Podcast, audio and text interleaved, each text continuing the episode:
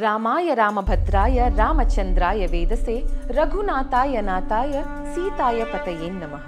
ನಾನ್ನೂರ ತೊಂಬತ್ತೆಂಟು ವರ್ಷಗಳ ಸತತ ಹೋರಾಟದ ನಂತರ ಮೊಟ್ಟ ಮೊದಲ ಬಾರಿಗೆ ಭಾರತದಲ್ಲಿ ಹಿಂದೂಗಳಿಗೆ ಜಯ ಅಂತ ಸಿಕ್ಕಿರೋದು ನೆಲದ ವಿಷಯವಾಗಿ. Twenty nineteen was the year Ayodhya verdict ಹೊರಬಂದಾಗ ನಮ್ಮ ಸಂತಸಕ್ಕೆ ಪಾರವೇ ಇರಲಿಲ್ಲ. Cut to twenty twenty four ಶ್ರೀರಾಮನ ಪ್ರತಿಷ್ಠಾಪನೆಗೆ ಅಯೋಧ್ಯೆಯಲ್ಲಿ ಕ್ಷಣಗಣನೆ ಶುರುವಾಗಿದೆ. All is well that ends well but all was not well ಅಯೋಧ್ಯೆಯ ಸಂಕ್ಷಿಪ್ತವಾದ ಇತಿಹಾಸವನ್ನ ತಿಳ್ಕೊಳ್ಳೋಣ. ಸುಮಾರು ಎಂಟು ಸಾವಿರ ವರ್ಷಗಳ ಮುಂಚೆ ವಿಷ್ಣುವಿನ ಏಳನೇ ಅವತಾರಿಯಾಗಿ ಶ್ರೀರಾಮ ಜನ್ಮ ತಳೆದಂಥ ಸ್ಥಳವೇ ಅಯೋಧ್ಯ. ಅಯೋಧ್ಯೆಯ ಮೂಲಕರ್ತೃ ಮನುಜಿ ಮಹಾರಾಜ್ ಅಂತ ನಂಬಲಾಗಿದೆ. ಆಗಲೇ ಇದು ಒಂದು ಬಹಳ ದೊಡ್ಡ ನಗರವಾಗಿತ್ತು. ಇದರ ಉದ್ದ ನೂರ ನಲವತ್ನಾಲ್ಕು ಕಿಲೋಮೀಟರ್ ಹಾಗೂ ಅಗ್ಲ ಮೂವತ್ತಾರು ಕಿಲೋಮೀಟರ್ ಇತ್ತು ಅಂತ ನಂಬಲಾಗಿದೆ. ಇನ್ನು ಬೃಹದ್ವಳ ಅನ್ನೋ ರಾಜ ಶ್ರೀರಾಮನ ವಂಶಸ್ಥಾಯಿತ ಹಾಗೂ ಅಯೋಧ್ಯೆಯ ರಾಜನಾಗಿದ್ದ ಈತನ ಸಾವು ಮಹಾಭಾರತದ ಯುದ್ಧದಲ್ಲಿ ಆಗತ್ತೆ. ಇದರ ನಂತರ ಅಯೋಧ್ಯೆ ಅವನತಿಯನ್ನ ಕಾಣ್ತಾ ಬಂತು. ಅದಾದ ನಂತರ ಅಯೋಧ್ಯೆಯ ಉಲ್ಲೇಖ ಎಲ್ಲೂ ಕಂಡು ಬರೋದಿಲ್ಲ. ಆದರೆ ಮೊದಲನೇ ಶತಮಾನದಲ್ಲಿ ರಾಜ ವಿಕ್ರಮಾದಿತ್ಯ ಶ್ರೀರಾಮನ ಜನ್ಮ ಸ್ಥಳವನ್ನ ಹುಡುಕ್ತಾ ಹೊರಟಾಗ, ಅಯೋಧ್ಯೆ ಎಲ್ಲಿದೆ ಅಂತ ಹುಡುಕ್ತಾ ಹೊರಟಾಗ ಒಬ್ಬ ಯೋಗಿ ಇವರ ಮುಂದೆ ಕಾಣಿಸ್ಕೊಂಡು ಹೇಳ್ತಾರೆ, ರಾಜ, ನೀನೊಂದು ಹಸು ಮತ್ತೆ ಕರುವನ್ನ ಸ್ವಚ್ಛಂದವಾಗಿ ಓಡಾಡೋದಕ್ಕೆ ಬಿಡು. ಆ ಹಸು ಎಲ್ಲಿ ಹೋಗಿ? ಅದರ ಕೆಚ್ಚಲಿನಲ್ಲಿ ಹಾಲು ಉಕ್ಕಿ ಹರಿದು ಕರು ಅದನ್ನ ಕುಡಿಯತ್ತೋ? ಅದು ಶ್ರೀರಾಮ ಜನ್ಮ ತಳೆದಂತಹ ಸ್ಥಳ ಅಂತ. ರಾಜ ವಿಕ್ರಮಾದಿತ್ಯ ಹಾಗೆ ಮಾಡ್ತಾನೆ. ಹಸು ಎಲ್ಲಿ ಹೋಗಿ ನಿಂತು ಹಸುವಿನ ಕೆಚ್ಚಲಿನಿಂದ ಕರು ಹಾಲನ್ನ ಕುಡಿಯತ್ತೋ? ಆ ಜಾಗವೇ ರಾಮ ಹುಟ್ಟಿದಂಥ ಸ್ಥಳ ಅಂತ ಗೊತ್ತಾಗಿ ಅಲ್ಲಿ ಶ್ರೀರಾಮನಿಗೆ ಒಂದು ಮಂದಿರವನ್ನು ಕಟ್ಟಿಸ್ತಾನೆ ವಿಕ್ರಮಾದಿತ್ಯ. ಹಾಗಾಗಿ ಅಯೋಧ್ಯೆಗೆ ಒಂದು ಪುನರ್ಜನ್ಮ ಸಿಗತ್ತೆ ರಾಜ ವಿಕ್ರಮಾದಿತ್ಯನಿಂದ.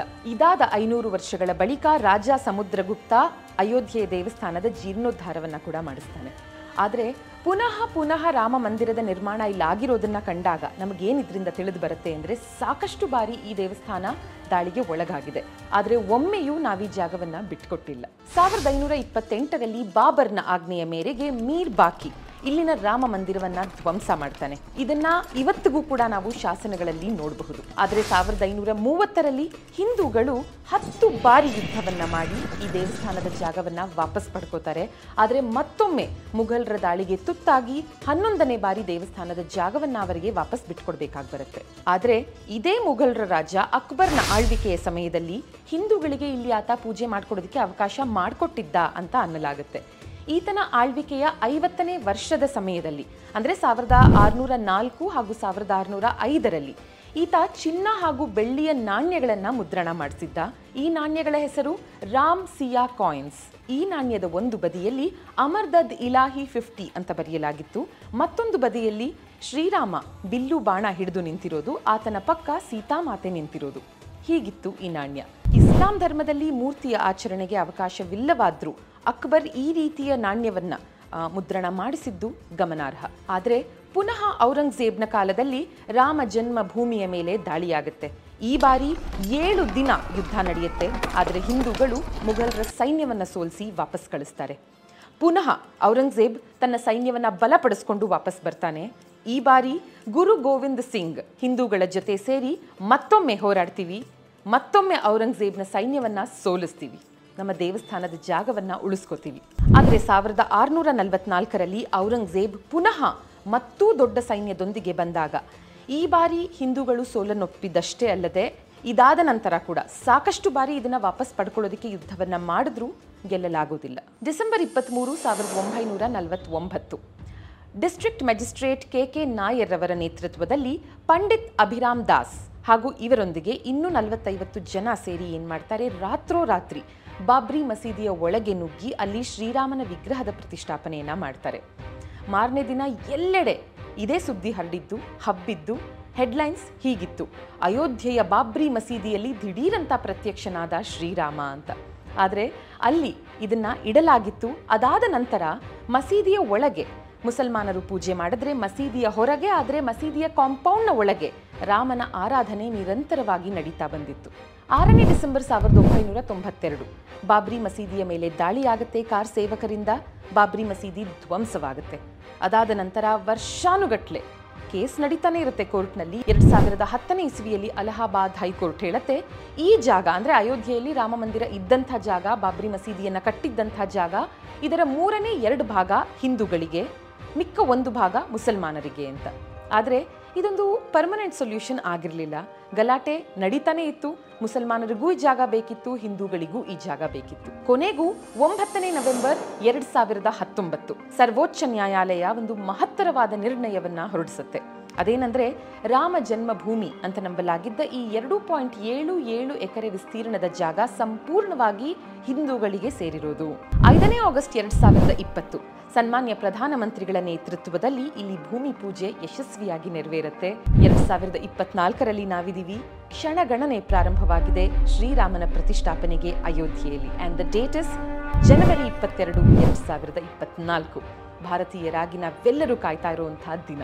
ಶ್ರೀರಾಮ ಮಾತ್ರ ತನ್ನ ಜೀವನದಲ್ಲಿ ಸವಾಲುಗಳನ್ನು ಎದುರಿಸಲಿಲ್ಲ.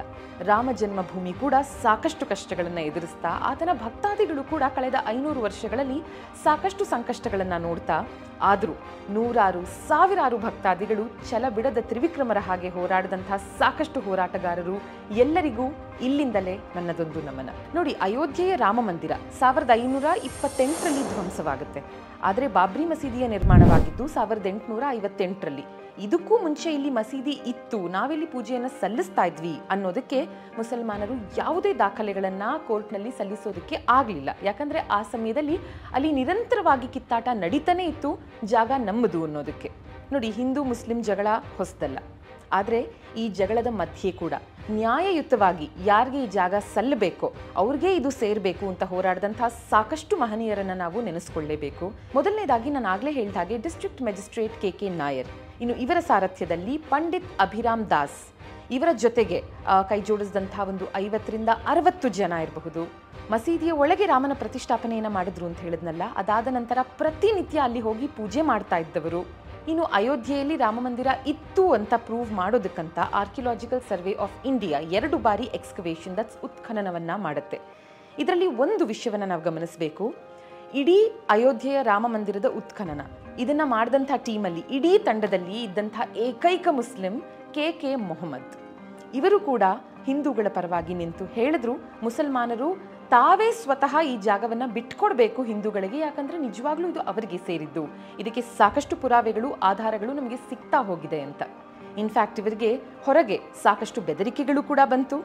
ಆದ್ರೂ ಜಾತಿ ಮೊದಲಲ್ಲ, ನನ್ನ ದೇಶ ನನಗೆ ಮೊದಲು. ಏನು ಸರಿಯಾಗಿದೆಯೋ ನಾನು ಅದನ್ನೇ ಮಾಡ್ತಿದ್ದೀನಿ ಅಂತ ಹೇಳಿ ತಮ್ಮ ನಿಲುವಿಗೆ ಇವರು ಬದ್ಧರಾಗಿ ನಿಂತರು. ಅಷ್ಟು ಮಾತ್ರ ಅಲ್ಲ, ಇನ್ನೊಂದು ಗಮನಾರ್ಹ ವಿಷಯ ಏನಂದರೆ ಸುಪ್ರೀಂ ಕೋರ್ಟ್ ಎರಡು ಸಾವಿರದ ಹತ್ತೊಂಬತ್ತನೇ ಇಸ್ವಿಯಲ್ಲಿ ಈ ಜಡ್ಜ್ಮೆಂಟ್ ಅಯೋಧ್ಯ ವರ್ಡಿಕ್ಟ್ ಇದನ್ನು ಪಾಸ್ ಮಾಡಿದಾಗ ಐದು ಜನ ನ್ಯಾಯಾಧೀಶರಿದ್ದಂಥ ಬೆಂಚ್, ಅದರಲ್ಲಿ ಒಬ್ಬರ ಹೆಸರನ್ನ ನಾವಿಲ್ಲಿ ಹೇಳಲೇಬೇಕು. Justice S Abdul Nazeer. ಹಾಗಾಗಿ ನ್ಯಾಯದ ಪರ ಜಾತಿ ಅನ್ನೋ ಭೇದಾಭಾವ ನೋಡದೆ, ಆ ಭೇದಾಭಾವ ಮಾಡದೆ ನಿಂತಂಥವರು ಸಾಕಷ್ಟು ಜನ ಇದ್ದಾರೆ. ಇನ್ನು ಸ್ವಾತಂತ್ರ್ಯದ ನಂತರ ಜವಾಹರ್ಲಾಲ್ ನೆಹರೂರವರ ಆಡಳಿತಾವಧಿಯಲ್ಲಿನ ಟೆಂಪಲ್ಸ್ ಆಫ್ ಮಾಡರ್ನ್ ಇಂಡಿಯಾ ಪುನಃ ರಾಮ ಮಂದಿರ ನಮಗೇ ಸಿಗಬಹುದೇನೋ ಅನ್ನೋ ಆಸೆಯನ್ನ ಜನರ ಮನಸ್ಸಲ್ಲಿ ಹುಟ್ಟಿಸ್ತು. ಆದ್ರೆ ಇದಕ್ಕೆ ನಾವು ಸಾವಿರದ ಒಂಬೈನೂರ ಎಂಬತ್ತನೇ ಇಸ್ವಿಯವರೆಗೂ ಕಾಯಬೇಕಾಗತ್ತೆ.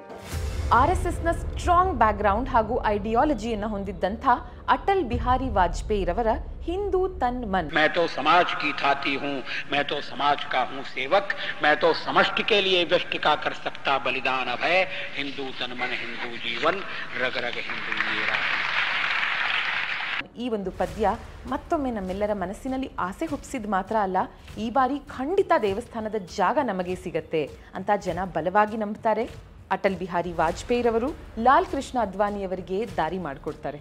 ಅವರ ಒಂದು ಘೋಷಣೆ ಬಹಳ ಪ್ರಸಿದ್ಧಿಯನ್ನು ಪಡೆದಿತ್ತು. ಅದುವೇ ಮಂದಿರ್ ವಹಿ ಬನಾಯಂಗೆ ಅಂದರೆ ಬಾಬ್ರಿ ಮಸೀದಿಯನ್ನು ಧ್ವಂಸ ಮಾಡಿದ ಇದೇ ಜಾಗದಲ್ಲಿ. ಇದು ಶ್ರೀರಾಮನ ಜನ್ಮಸ್ಥಾನ ಅಂತ ನಾವು ಏನು ನಂಬಿದೀವಿ? ಇದೇ ಜಾಗದಲ್ಲೇ ಮಂದಿರವನ್ನು ಕಟ್ತೀವಿ. ಇದು ಜನರ ಮನಸ್ಸಿನಲ್ಲಿ ಇಲ್ಲಿ ರಾಮ ಮಂದಿರದ ನಿರ್ಮಾಣ ಆಗೇ ಆಗತ್ತೆ ಅನ್ನೋ ಕನಸನ್ನು ಬಲವಾಗಿ ನೆಲೆಯೂರೋ ಹಾಗೆ ಮಾಡುತ್ತೆ.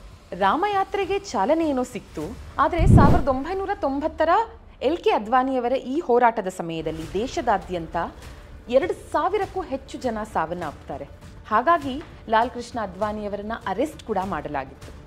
ಆನಂತರ ಬಿಡುಗಡೆಯಾಗತ್ತೆ, ಆದರೆ ಹೋರಾಟ ಕೂಡ ಮುಂದುವರಿಯುತ್ತೆ ನಿಧಾನಗತಿಯಲ್ಲ ಈಗ ಬಹು ವೇಗವಾಗಿ ಎಕ್ಸ್ಪರ್ಟ್ಸ್ಗಳು ಅಥವಾ ಆರ್ಕಿಯಾಲಜಿಕಲ್ ಸರ್ವೆ ಆಫ್ ಇಂಡಿಯಾದ ಈ ಉತ್ಖನನದಲ್ಲಿ ಭಾಗಿಯಾದಂಥವರ ಮಾತನ್ನು ಕೇಳಿದಾಗ ಅವರೆಲ್ಲ ಹೇಳೋದು ಒಂದೇ ಈ ಜಸ್ಟಿಸ್ ಎರಡು ಸಾವಿರದ ಹತ್ತೊಂಬತ್ತರಲ್ಲಿ ಏನು ಅಯೋಧ್ಯೆ ವರ್ಡಿಕ್ಟ್ ಬಂತು? ಇದು ಯಾವಾಗಲೂ ಬರಬೇಕಿತ್ತು. ಯಾಕಂದರೆ ಪುರಾವೆಗಳು ಸಾಕ್ಷಿ ಆಧಾರಗಳು ಯಾವತ್ತೋ ನಮ್ಮ ಬಳಿ ಇತ್ತು.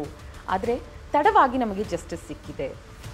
Justice delayed is justice denied ಅನ್ನೋ ಒಂದು ಮಾತಿದೆ. ಆದರೆ ಬಹು ಸಂತಸದ ವಿಷಯ ಏನಂದರೆ ರಾಮ ಮಂದಿರದ ವಿಷಯದಲ್ಲಿ ಹೀಗೆ ಆಗಲಿಲ್ಲ ಅನ್ನೋದು. Justice delayed always is not justice denied ಎರಡು ಸಾವಿರದ ಹತ್ತೊಂಬತ್ತರಲ್ಲಿ ಸುಪ್ರೀಂ ಕೋರ್ಟ್ನ ಮಹತ್ತರವಾದ ನಿರ್ಧಾರದಿಂದ cut to twenty twenty four Ram ಮಂದಿರದಲ್ಲಿ ಶ್ರೀರಾಮನ ಪ್ರತಿಷ್ಠಾಪನೆಗೆ ಕ್ಷಣಗಣನೆ ಪ್ರಾರಂಭವಾಗಿದ್ದು ದ ರೆಸ್ಟ್ ಇಸ್ ಹಿಸ್ಟ್ರಿ ಸಾವಿರದ ಒಂಬೈನೂರ ತೊಂಬತ್ತೆರಡರಲ್ಲಿ ಅಯೋಧ್ಯೆಯಲ್ಲಿದ್ದ ಬಾಬ್ರಿ ಮಸೀದಿಯ ಧ್ವಂಸಕ್ಕೆ ನ್ಯಾಯ ಕೊಡಬೇಕು ಅನ್ನೋ ಸಲುವಾಗಿ ಸುಪ್ರೀಂ ಕೋರ್ಟ್ ಅಯೋಧ್ಯೆಯ ಧನ್ನಿಪುರ್ ಅನ್ನೋ ಹಳ್ಳಿಯಲ್ಲಿ ಮುಸಲ್ಮಾನರಿಗೆ ಮಸೀದಿಯನ್ನು ಕಟ್ಟೋದಕ್ಕೆ ಐದು ಎಕರೆ ಜಾಗವನ್ನು ಕೂಡ ಕೊಡುತ್ತೆ.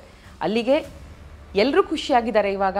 ಒಂದು ಕಡೆ ಅಯೋಧ್ಯೆಯಲ್ಲಿ ಶ್ರೀರಾಮ ಮಂದಿರದ ನಿರ್ಮಾಣ, ಆ ಕಡೆ ಬಾಬ್ರಿ ಮಸೀದಿ ಇದ್ದ ಜಾಗ ನಮ್ಮದು ಅಂತಿದ್ದವರಿಗೆ ಐದು ಎಕರೆ ಜಾಗ ಕೂಡ ಸಿಕ್ಕಿದೆ. ಆದರೆ ಬಾಬ್ರಿ ಮಸೀದಿ ಇದ್ದ ಜಾಗದಲ್ಲಿ ನಮ್ಮ ಶ್ರೀರಾಮ ಮಂದಿರ ಇತ್ತು ಅನ್ನೋದು ಎಲ್ಲರಿಗೂ ಗೊತ್ತಾಗಿದೆ. ಸುಪ್ರೀಂ ಕೋರ್ಟ್ ಕೂಡ ಸಾಕಷ್ಟು ಪುರಾವೆಗಳನ್ನು ಸಂಗ್ರಹಿಸಿ ಒಂದು ಮಹತ್ತರವಾದ ನಿರ್ಧಾರವನ್ನು ಹೊರಡಿಸ್ತು. ಆದರೆ ಇದಕ್ಕಿದ್ದಂಥ ಪುರಾವೆಗಳು ಏನೇನು? ನಿಜಕ್ಕೂ ಅಲ್ಲಿ ಶ್ರೀರಾಮ ಮಂದಿರ ಇತ್ತು ಅನ್ನೋದಕ್ಕೆ ಇರುವಂತಹ ಬಲವಾದ ಪುರಾವೆಗಳು?